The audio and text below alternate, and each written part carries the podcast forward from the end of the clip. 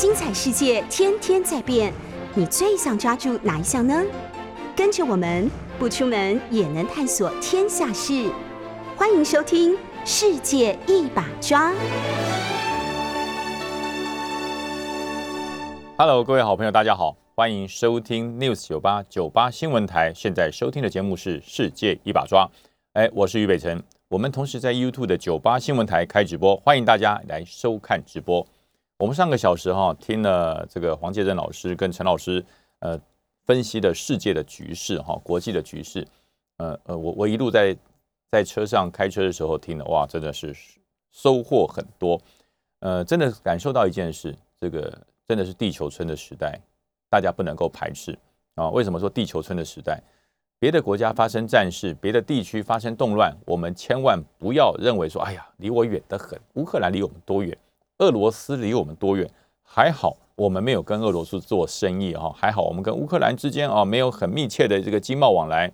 大家觉得好像应该，呃，这两个国家的战争跟我们不会有太大的影响。可是呢，对不起，影响到了。先从大家日常生活中的吃的东西、食物啊，你会发现面包涨价了，面包涨价了，面粉涨价了，麦粉涨价了，什么都涨啊，什么都涨。呃，在涨价的状况之下，当影响到每一个人的荷包哈，你的口袋深度变浅了，你就会发现，哎，这个战争对我有影响。当然有影响啊！我记得在一个月前我就说哈。俄罗斯加上乌克兰的小麦产量占了全球的四分之一，百分之二十五，那怎么可能会没有影响啊？怎么可能会没有影响？当然有影响。那更不要说到俄罗斯所生产的石油啊、天然气，这个对世界上也有很大的影响。那目前看来，大家就是啊，油价油价上涨嘛啊，目前电价因为电价是公共财，所以政府有做一些有效的管控。呃，台电可能在大失血，台电一定在赔钱。呃，那但是呢，未来。这个影响，如果战争持续下去，这个影响面一定会扩大啊，一定会扩大。呃，大家说不会啊，石油、天然气目前看来好像还蛮稳定的哈，并没有呃很明显的造成世界上的这个能源动荡。对，那是有些人在 hold 住，哪些人在 hold 住嘞？哎，我今天呃非常少见的，我要在这里呃称赞一下我们对面的邻居中国哈，这中国大陆。在这一次乌俄战争里面，能源它稳定了很多很多的物价。哎，大家觉得很奇怪，为什么中国可以稳定能源物价？中国又不是产石油的大国，又不是天然气的大国，为什么它可以稳定的物价呢？我我跟大家讲，世界上就这么多人，世界上需要能源的国家也就这么多啊。那产能源的国家也是这么多。那当有一方啊，主要的供应方，它被大家制裁的时候。那其他的能源供应国，那它的能源一定会供不应求嘛，一定会抢，要破坏整个市场机制嘛。那么必须要有一个非常大的客户啊，能源消耗的大国，它必须要哎破坏这一个制裁机制，继续去跟俄罗斯买石油进天然气。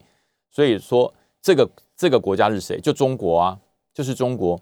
中国因为呃呃扛了全世界的骂名啊，就说你看大家都在制制制裁俄罗斯啊，都跟他做石油相关的切割，天然气都做了相关的一些调整，为什么中国不但没有调整，还增加跟他采购天然气跟石油啊？所以大家都在骂他。那但是中国还是一样跟他买啊，一样跟他买，用卢布跟他买，用用用就没有用美金了哈，要跟他买。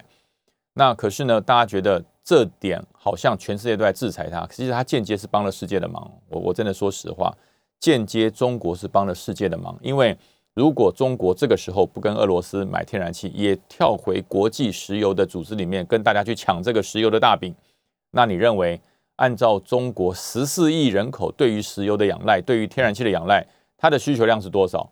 它的需求量非常的大。那当这个时候，整个世界的天然气跟石油那个动荡、那个价格的波动会吓死人啊！所以我说，在这一点方面哈，中国呃，因为持续跟俄罗斯进口石油跟天然气，所以也间接的让世界上的石油呃天然气的物价没有波动的那么可怕哦。那但其他的方面还是有波动，所以这点方面我是觉得，因为是地球村，我一直强调，因为是地球村的概念。不会因为制裁某一个国家而影响到全世界的呃金融还有呃能源的次序。那么这方面，中国呃就扮演了这个角色。所以为什么拜登拜登跟习近平见面的时候，这点有没有谈？我相信哈，轻描淡写的带过啊，是轻描淡写的带过，不会很强制的说你要加入我们西方这边一起来制裁俄罗斯的天然气跟石油。我我相信拜登不会这么笨啊，拜登不会这么笨，就跟当时的三国时代的曹操一样啊，曹操跟着这个关关羽啊关公讲，英雄你来做。哎，狗熊归我！哎，对，英雄狗熊都对世界有贡献哦，所以这点我我真的是非常非常罕见的，我觉得这点是中国对世界在这次战争上的贡献。哎，这绝对不是酸，也不是指桑骂槐，这是说实话哈。如果不是这样的话，世界上的石油、世界上的能源可能会有更强一波的波动哦。所以这个地球村世界一体的严肃性，大家要从这边体会到。那么。今天所有的报纸头版头条，我还以为说起床以后看到所有的报纸都应该是在登疫情，还是登疫情的状况？没有哎，不是哎，都在登什么近零哎，就是所有二零二五年再生能源啊，二零二五年所有的车辆各种的排气量要近零，变成电动化，百分之百的电动化，还有甚至呃很多的这个电动车、电动电动的动力器材的补助还要再延长延后。全部都是近邻，对，没有错。其实我跟你讲，地球暖化的问题不会比战争的问题来的不严重啊。整个地球暖化的问题也不会比呃疫情的事情来的不严重，它是非常严重的事。因为呃气候一直在变迁，大家发现现在冬天不冬天，夏天不夏天，现在已经三月底了啊，已经三月底了。听说明天开始气温又要降到十四度左右，对，这不是很奇怪的事吗？对，这就是整体啊，我们呃地球暖化的现象。让气温、气候产生了非常剧烈的改变，那这些事情对于呃我们生活在地球上的人来讲，这是一个相当大的一个挑战。如果不持续做一些改善跟管制，那我觉得地球整个春夏秋冬、整个气候，甚至整个呃氧气的比例哈，都会失衡、会改变。所以呢，呃，今天的报纸头版头条全部都是啊，二零二零五零年，有的写二零四零年电动车要百分之百。哎，那大家有没有有没有驾驶或是使用电动车，不管是电动机车还是呃电动汽车的经验呢？啊，呃，到目前为止已经呃到了二零二二年了，大家有没有呃骑过电动机车，或是有没有开过电动的汽车？啊，我觉得这点大家可以思考一下。我我觉得大多数的人都没有。而那个你在幼年时代哈，你在念幼稚园、国小的时候骑的那个电动游戏车，那不算哈。你说有啊，我有电动滑板车啊，我也开过。我小时候三岁的时候，我也我也开过那个小小的 Benz 电动车，那不算哈。我是说正式有挂牌的交通工具，有没有使用过啊？有没有使用过？哎，告诉告诉大家，我我使用啊，我有使用，我有使用电动车啊，我开电动车。刚开始开的时候，你会发现哈，电动车跟油车的。差别并不大啊，最大的差别就是在于一个要加油，一个不加油要充电而已。所以其实电动车的推广，我觉得呃不在于大家能不能接受。我我觉得如果说你的整个充电的充电桩、充电设施如果相当的普及的话，我觉得大家应该换电动车的意愿会非常的高。也就是说你在路边的停车场，你在公有的停车场，如果每个停车场它都配有充电桩。我告诉大家，电动车很快就普及了。电动车很快就普及了，因为你不用进加油站啊。你在停车的时候去购物，或停车去逛街，或者是停车去上班的时候，你的那个停车的位置上就有充电桩。当你的充电桩可以直接给你补充能源，让你充电充到饱的时候，那就没有所谓的里程焦虑啊。开电动车的人最大的焦虑就叫里程焦虑。什么叫里程焦虑呢？就是我今天昨天晚上忘了充电。啊，我昨天晚上忘了充电。我上了车之后，我今天预判我开的里程数可能要五十公里，可是我一看里程表，只剩下六十公里啊，对，还多你预化的行程表十公里。可是你就不要碰到塞车，你就不要碰到堵车，你就不要碰到路况，你要绕路啊。所以这叫里程焦虑。那大家说，那以前汽油车怎么没有里程焦虑？对，汽油车因为到处都是加油站呐。汽油车处处都是加油站，所以你不会有里程焦虑啊！你发现哇，还剩下三十公里了，我可能我的车子快要没有油了，就近加油站。哎，台湾的加油站三步一站，五步一站，到处都是一个路口一停就加了油。呃，你只要有信用卡，到处可以加油。所以你不会有里程焦虑。那可是电动车目前呃驾驶电动车的人，如果你要呃开的行程稍微长一点，是中长旅程的行程，就是说超过五十公里以上、七十公里左右的中长里程，你就会有里程焦虑。为什么？因为你的每一个停车位它并没有充电桩，所以说你的车子在开动的时候，你必须看一下，哎呀，我还剩多少电，我还能跑多远？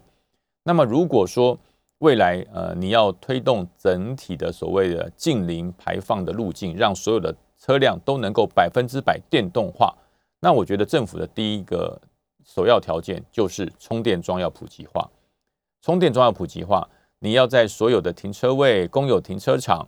还有一些呃，甚至要开放很多这些旧有的公寓大厦，它能够安装充电桩，那这样子才会让整个充电电动车的状况普及啊，否则的话，大家都有里程焦虑，每个人都会很焦虑，那怎么能够普及呢？啊，所以说这点是政府在排呃开放要推动整个近零排放路径，让所有电动车普及啊。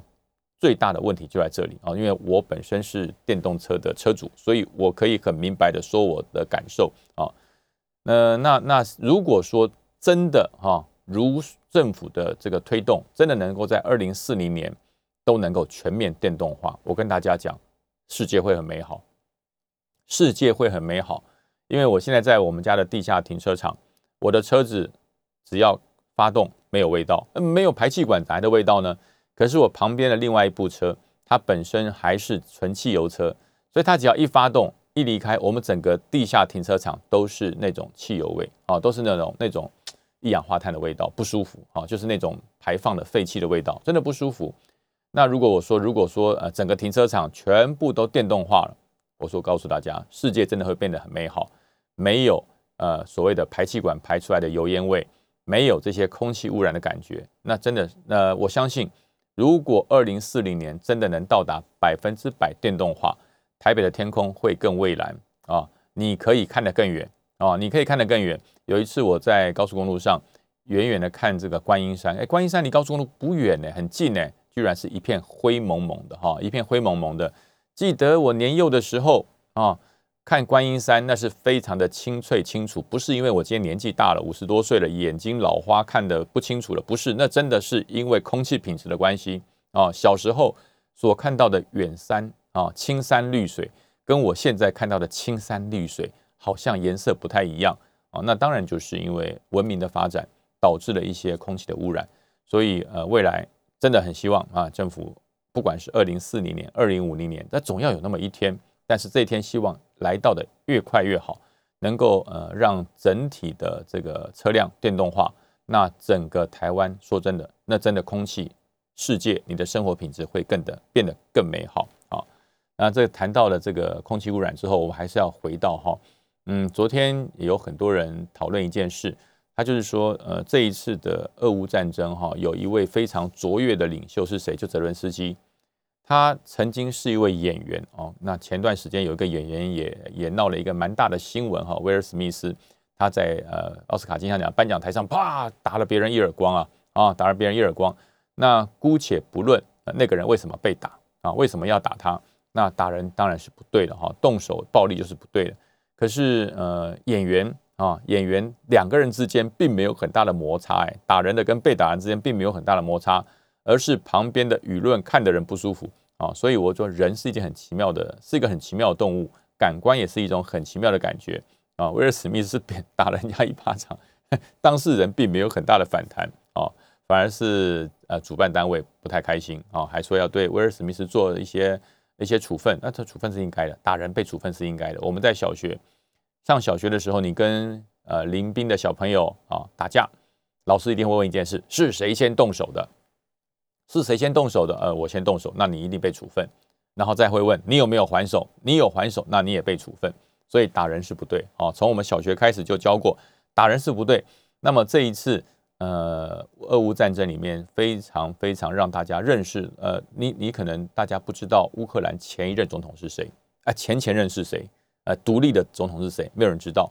但是呃，提到乌克兰，应该没有人不认识泽伦斯基。泽伦斯基的选当总统之前的的工作是什么？也是演员啊，他也是演员，所以很多人甚至批评说，泽伦斯基进入了乌克兰当了总统之后，把他的编剧啦、导演啦、制片啊，全部都带进总统府，就好像是把总统府当成一个超大型的一个电影电影公司来做经营。所以当时其实，在战争前哈，在这场战争之前，泽伦斯基的民意支持度已经掉到百分之二十五以下，就很低了哈。他当选没多久而已，就整个掉下来。那这一次在整个俄乌战争发生之后，泽伦斯基的支持度啊超过百分之九十啊，九成的支持度上升的非常快。为什么啊？当然了哈，因为受侵略嘛，呃，拥护巩固领导中心，这是对的。另外就是泽伦斯基他善用了一个他嗯算是演员的天赋啊，也是他对于沟通的一个长才。呃，一个国家正在处于战争状态，他还可以透过视讯。跟全世界各大国会演讲，哎，这点是呃，应该是开开呃总统的先，这算应该算是领导人吧，开总统之先河吧。没有一个总统在任何的危难紧急的时候，还可以透过视讯跟全世界的议会演讲啊，跟国会演讲，跟欧盟演讲，哇，这非常不了，非常了不起，很多。而且呢，重点是他演讲的内容哈，每一场都很经典。啊，每一场都很经典，因为他在不同的地方做不同的演讲，还会结合地方的这个民情跟国家的状况，所以这点是非常让人觉得佩服的哈。不得的，不得不有呃，不由得有大家要觉得说，他从一个演员已经变成一个真正的呃领导者了。那么就有很多包含了包含了这个英国的《金融时报》在昨天也报道。说乌克兰的状况，乌克兰受侵略状况，现在全世界只要提到了乌克兰，都会想到我们，哎，很奇怪吧？全世界只要提到乌克兰，第一个想到的就是台湾，呢，就是我们。为什么？因为他认为乌克兰的状况，呃，在这个整个整个整个这个开战之前，大家觉得乌克兰的状况，呃，不会这么糟啊，不会这么糟。但是呢，开战之后发现，哈，呃，他的状况。很糟糟的状况，不是他被攻击，不是被侵略，而是乌克兰他并没有投降啊！乌克兰的人民也好，政府也好，并没有投降，而是禁用了所有全民的力量来做一个捍卫国家的决心。然后，呃，总统泽伦斯基也没有沉默啊，他也善用了他总统的这身份，还有呃所有媒体的力量，向全世界发声，把乌克兰的。的人民的伟大，把乌克兰受到俄罗斯侵犯的惨状传播到全世界。所以现在推特哈，你现在把推特一打开，一打开一一点进去，大概有超过三分之二左右都是乌克兰跟俄罗斯的新闻啊。那这些新闻呢，绝大多数不是官方媒体发布的，而是谁？而是一些个人在乌克兰的啊，在乌克兰边境的，还有在海外的乌克兰人，他们广泛的使用推特。然后开始做一些宣传跟文宣的工作，所以人家说这次的推特，呃，这次推特也参战哈，这次乌克兰跟俄罗斯的战争，推特也参战，所以说他就是把里面所有的内容，呃，非常忠实、真实的传送到全世界，呃，从来没有一个战争会让大家觉得身临其境哈。大家我没有去过乌克兰，很多人可能也都没有去过乌克兰，可是现在大家对于乌克兰的各大城市耳熟能详，基辅啊，对不对？切尔戈尼夫啊，对，哈尔科夫啊，奥德萨啊，对不对？马利坡啊，哎，大家说好像觉得我们跟破乌克兰超熟的啊，不是熟，因为透过这次战争，透过了网络媒体的传达，大家突然间对乌克兰这个国家变得非常的了解，对乌克兰人民的想法看法变得非常的了解，所以很多人就说，哎，那么乌克兰的状况，大家都这么。会映射想象到台湾，那么有一天，如果有一天台湾也不幸，那当然我不希望有那一天，希望这一天永远不会来了哈。有那么一天，台湾也发生了战争啊，也被侵略了，那么我们的总统是不是要效仿泽伦斯基啊？要效仿泽伦斯基，呃，这些的非常先进的做法，透过各种的影音媒体。透过了各种多媒体，然后拍了很多呃激励国人，好让国际知道的一些影片传出去啊。然后总统不能躲起来，必须要跟泽伦斯基一样啊，即使在战火之下，还是要在大街街道上来做直播，跟大家呃说明呃捍卫国家国土的决心，应不该这样做啊，这是呃这个《金融时报》英国《金融时报》在昨天对台湾很多的政治人物做了一些专访啊，甚至一些意见的一个一些一些这个询问。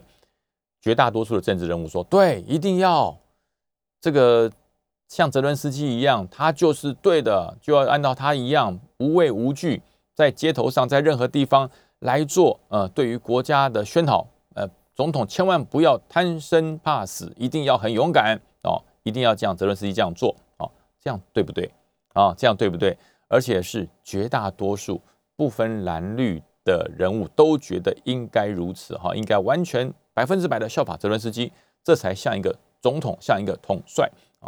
那么我的看法有点不一样啊，我的看法跟他们有点不一样，因为我记得呃，总统哈，总统是我们选出来的，他是总统，那相当的就是我们国防部所有官士兵的三军统帅。三军统帅跟总统有什么不一样？总统跟统帅有什么不一样？我记得我在我在军校第一次参加阅兵的时候，我就听到那个司仪讲说哈。大家立正，上刺刀，敬礼。哎，我说干什么？什么大人物来了？对，不是人物来了，是一一面旗子来了哈。不是大人物来，是一面旗子来。那叫什么？迎统帅旗。我心想，总统旗就总统旗嘛，为什么叫统帅旗呢？所以大家全部在场的几千人，所有人立正啊，然后上刺刀，敬礼，就为对一面旗子敬礼啊。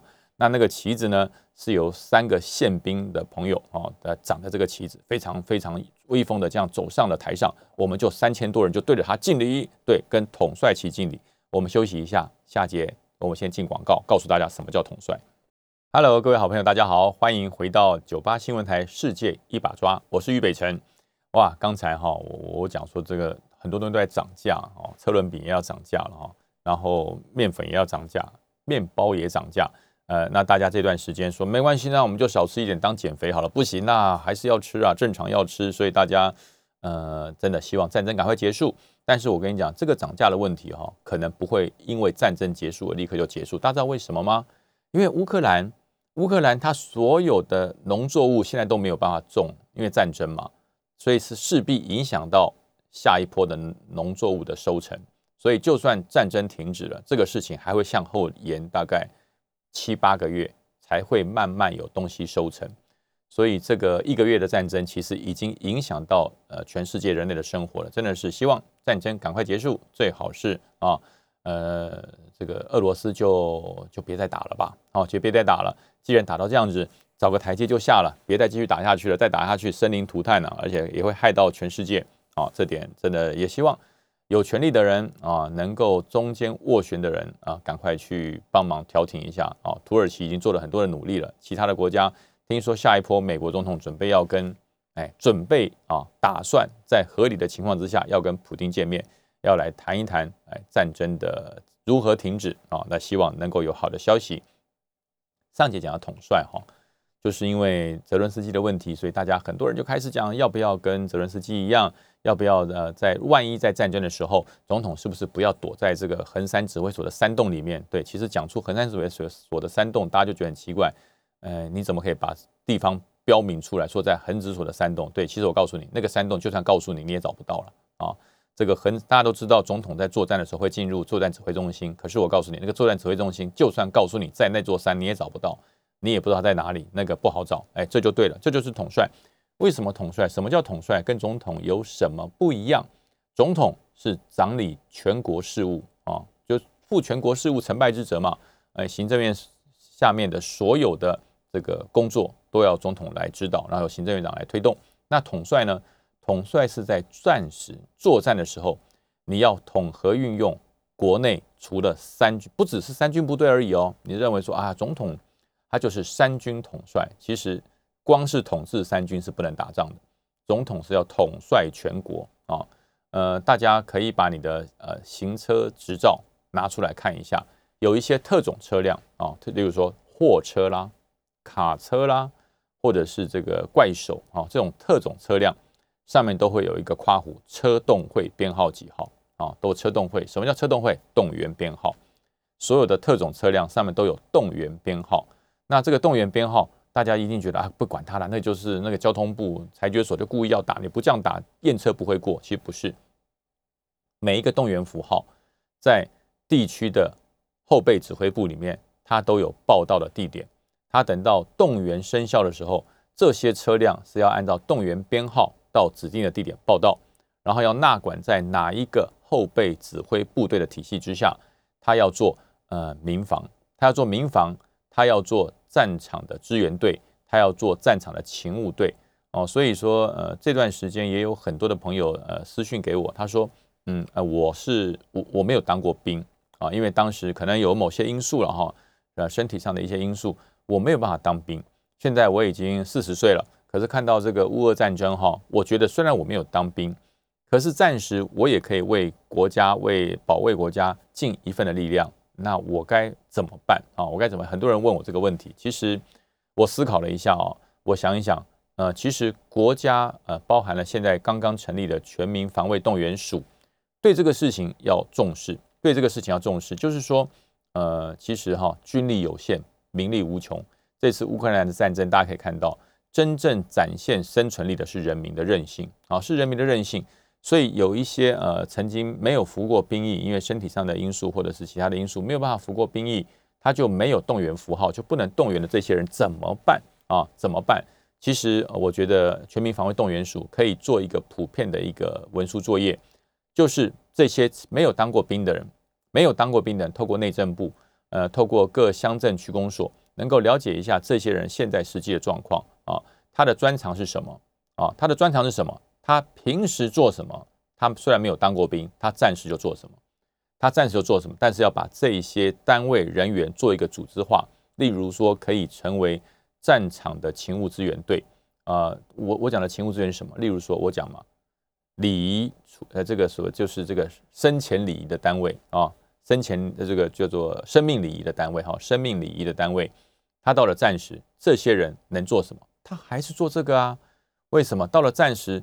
这是一个相当庞大而且吃重的工作，因为暂时会有大量的伤患，会有大难的罹难者。那这些罹难者，你不能让他曝尸街头啊，不能让他曝尸荒野啊，不能像俄罗斯刚开始开战的时候一样，所有这个阵亡的士兵就就丢在路边。这这这对于士气，对于全国来讲，那是一件很糟糕的事。所以说，例如说这些生命礼仪的人，你等到动员的时候，你给他有没有一个特殊的动员符号？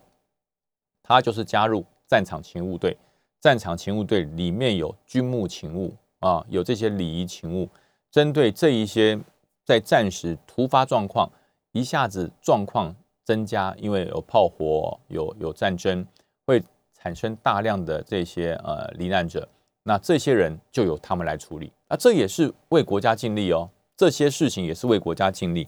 那如果你本身没有服过兵役，没有当过兵，没有专长符号的人，你本身现在是在修车厂或是机械厂里面当技工，那这些人在战时的时候，他不用拿枪去打仗，可是他可以进入相关的机械维修的厂啊，能够协助呃各式动员车辆的紧急维修，恢复它的机动能力。那这不是也等于是打仗吗？这也是在为国家尽力，所以。我我就是举这个例子来讲，就是有很多很多的呃这个人力，他在平时在服兵役的时候，因为他的身体可能没有办法符合兵役的需求，他没有办法当兵。可是呢，他对于社会一样有贡献，不管是在哪个位置都有贡献。一场战争爆发，绝对不是国军或者是后备军人能够完成的一个工作。一场战争如果爆发，其实就是国家民族的生存之战啊！如果你打败了、打输了，那就就亡族灭种嘛，哈，就就是如此。所以说，当一个战争爆发的时候，那是全国性的总体战，那是总体战，是农工商所有人都有他的角色跟定位，而国家必须要把这些人安排到最适当的位置，这就是三军统帅的任务啊！所以三军统帅，所以那个时候。呃，我在念军校第一次跟统帅旗敬礼的时候，我就想，我干嘛跟一个旗子敬礼？后来发现，原来我不是跟一个旗子敬礼，我是跟这个权力敬礼，我是要效忠这个权力，三军统帅的权力。这个统帅是统帅所有的军队、所有的人民、所有的呃有生力量啊，所有在这个国家里面的有生力量，所有的活力要把它统合起来、统帅起来。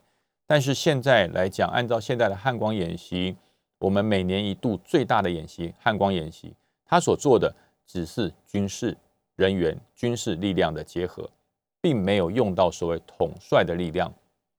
所以有很多的、有很多的，包含立法委员都有提出来说，这个这个汉光演习是不是够用？这个汉光演习每一年做一次，对于国家的整体战，对于国家的整体实力。够不够用？我告诉你，我可以直接告诉你，不够，非常不够啊，非常不够。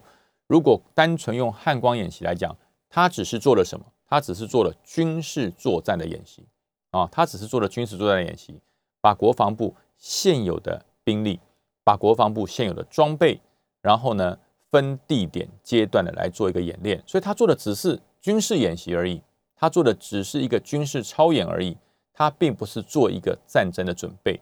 可是汉光演习其实真正的说起来，一年才一次而已，甚至我觉得两年一次都没有关系。但是要做的很彻底啊！什么叫很彻底呢？不是属于军人的演习，是属于全国的演习。它是一个全国性的演习，它包含了各部会啊。作战的时候，如果遇到了战战争，遇到了作战，我请问你，行政院的角色是什么？行政院角色是什么？行政院不能没有角色啊！行政院他手下所有最大的行政资源都在他手上，电厂在经济部，水厂在经济部，对不对？然后国防部不用讲啊，然后内政部所有的警警调安全人员、内政内政的维护人员，哎，然后呢，这个包含了这个农业署各方面，哎，食衣住行都在行政院。那请问在战时，行政院长的位置在哪里？请问战时行政院各部会首长的位置在哪里？暂时的时候，行政院各部会所掌管的十一住行相关的部门，他们在做什么？啊，暂时的物价，暂时的人民，暂时的疏散，暂时的交通，哎，太多了，太多太多。暂时的外交，这这个在整体的我们国家总动员汇报里面，其实都包含了哦。国家总动员汇报都包含了。那请问这个事情我们有做过吗？我们有做过吗？啊，我我的印象里，我从军三十二年没有做过啊，没有做过这个。这次看到乌克兰的状况之后，大家发现这件事情是非常重要的，也就是三军统帅啊，你是中华民国的统帅，不是国军的统帅而已，你是中华民国的统帅，因为是总统，平时叫总统，暂时叫统帅。所以在战时的时候，你有没有办法非常有条不紊的把所有各部会原地原地瞬间转换成？总体战的单位啊，你有没有办法，对不对？呃，行政院暂时的时候，你的各部会暂时的办公、联络、任务执行的位置在哪里？我告诉你，到行政院去问，百分之九十九的员工都不知道，都不知道。暂时啊，暂时我不就在办公室？这办公室怎么行？早被炸烂了啊！你暂时的位置在哪里？你暂时的任务是什么？你暂时的任务跟你平时的任务是不一样的。平时是以民生经济。促弱呃，这个推推动国家经济建设与发展为主要任务，但是到战时就不是喽。战时是求生存、求胜利，还有让人民能够有更大的战斗持续力为你的核心价值。那在整个总体战的时期，由全民经济啊，国家要以经济、以经贸、以人民的福祉为主。变成保家卫国为主，变成人民的生存、国家民族的生存为主，这个转换，这个转换有没有做啊？有没有做？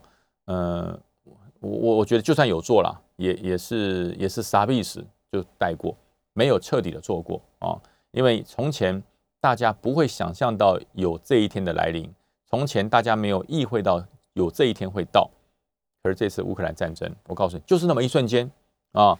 二月二十三号的时候，乌克兰人也认为不会打。哎，二月二十三号之前，不是法国总统马克宏也跟俄罗斯的总统普京都谈过了吗？普京说不会啦，我们只是演习而已，我们只是在白俄边境演习啦，在我自己的土地演习有错吗？我有没有要打？我有没有要进攻人家、侵犯人家？后来隔天二十四号，哎，这事情就发生了。进广告，我们下节来谈。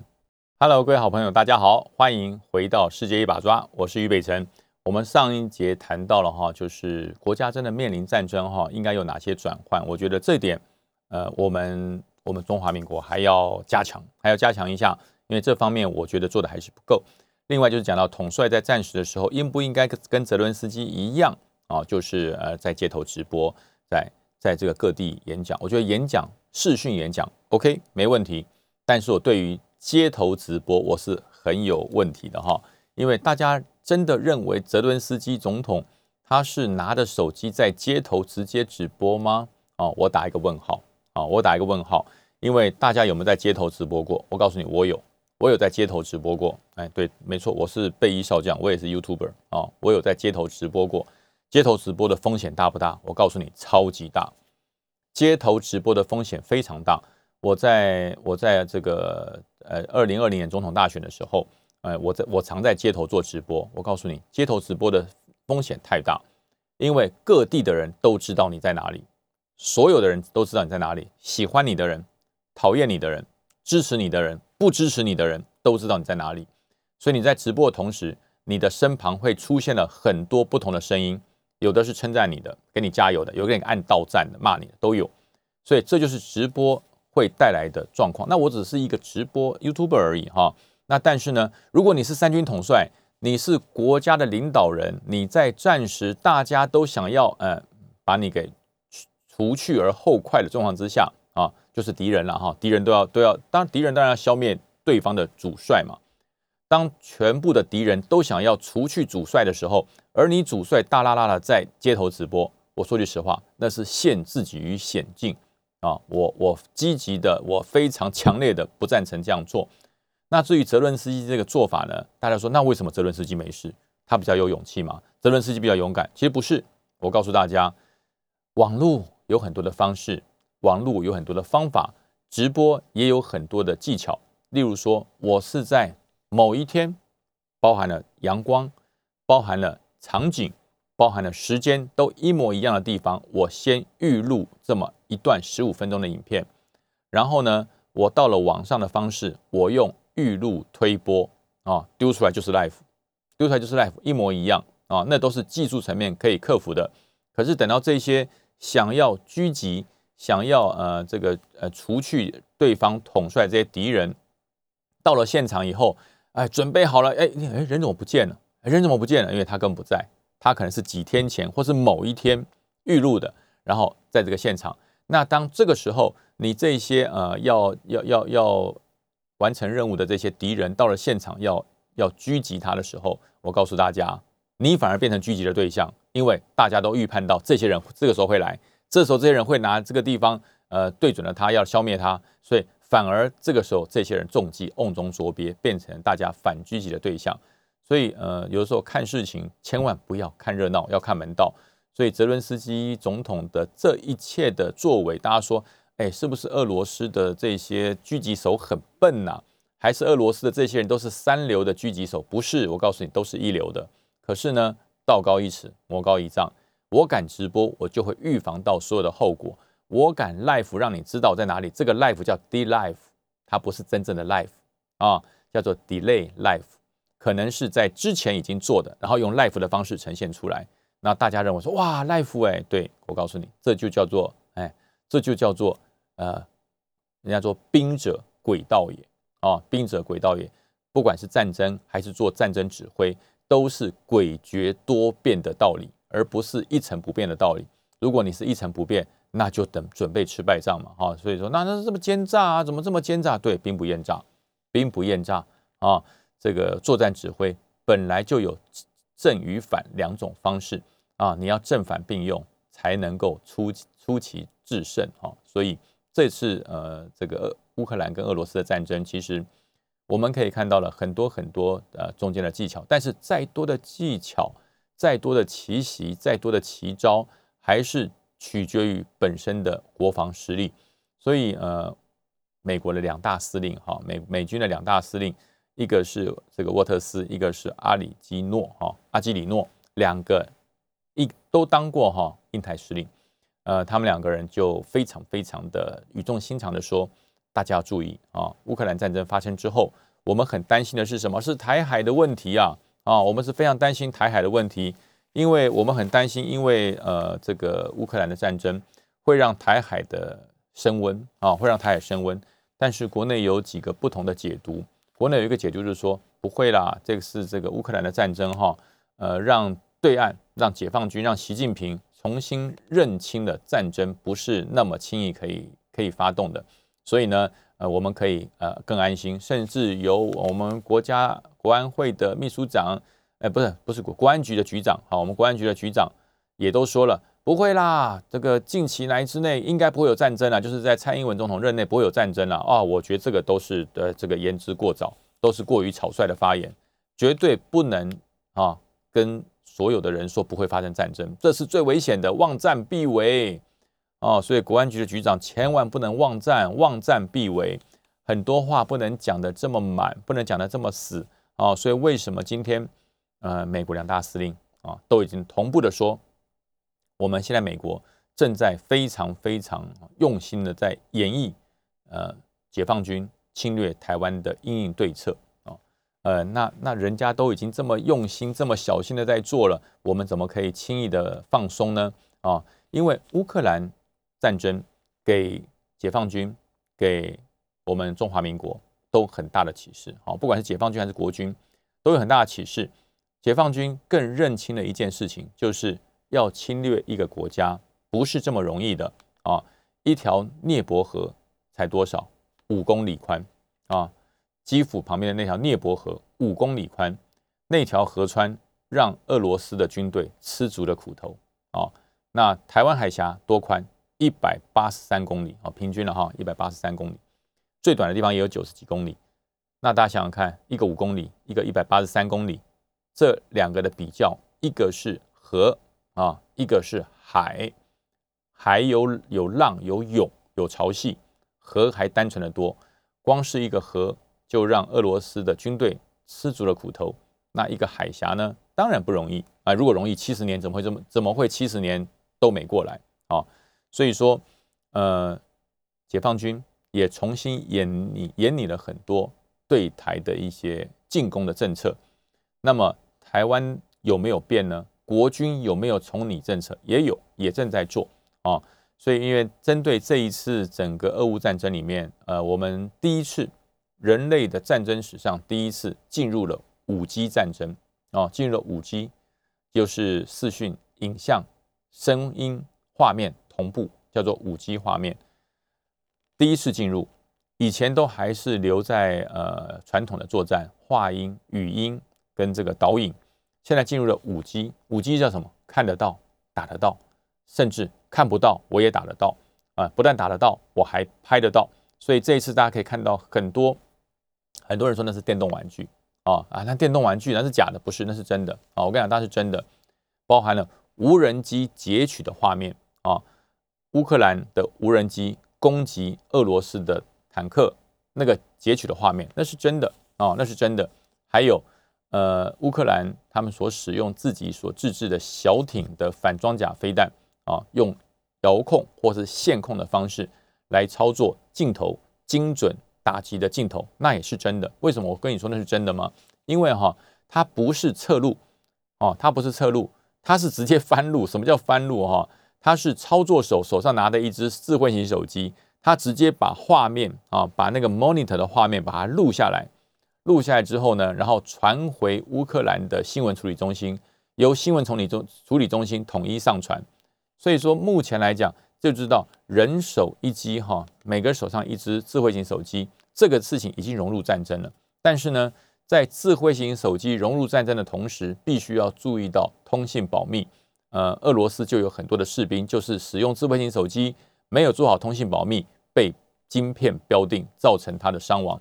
那么乌克兰的士兵他是怎么做到呢？我告诉大家，他们在战时作战的时候，所有的手机是晶片拔掉关机的啊，晶片把它关机。等下录影的时候，它是用空机录影，录完影之后，到了安全的地方，它才把晶片插上去上传啊。这都是不为人知的一些秘密哈。那但是他们私下的一些通讯，还是透过军规的啊军规的晶片在做通信，所以他这些五 G 跟军规混合使用的状况。他在通信保密上下了很大的功夫，否则乌克兰可以锁定俄罗斯士兵使用手机晶片的讯号，难道俄罗斯就没有办法锁定乌克兰吗？对，当然也要锁定，可是它的晶片，它的晶片跟手机是分开保管的，哦，是分离保管，他等到安全的地方才结合使用。所以这都是一些嗯，在战争中，在这个讯息战中、电子战中，呃，不为人知的一些小做法、小秘密。所以战争就是如此，不管是战争还是各种的这个计划作为，那必须要非常的谨慎。谨慎者多算者胜啊，少算者不胜啊。何况你不算呢？你不去精算它，不去管制它，那当然最后会得到失败。所以呃，这次美国两大司令。啊，包含了沃斯特跟阿基里诺，我觉得这两位上将的谏言，我真的是希望国防部还有国安局要听进去，不但听进去，要针对他的谏言做一些严拟啊，因为我觉得旁观者清啊，大家从侧面看的人会看得很清楚，我们当局者迷，千万不要现在说，哎呀，这个俄俄罗斯现在呃状况这么差，会不会让中国呃胆怯？不敢来打台湾，我觉得这些都要更保守、更积极，我们才能够安居乐业。那今天节目到这边喽，拜拜。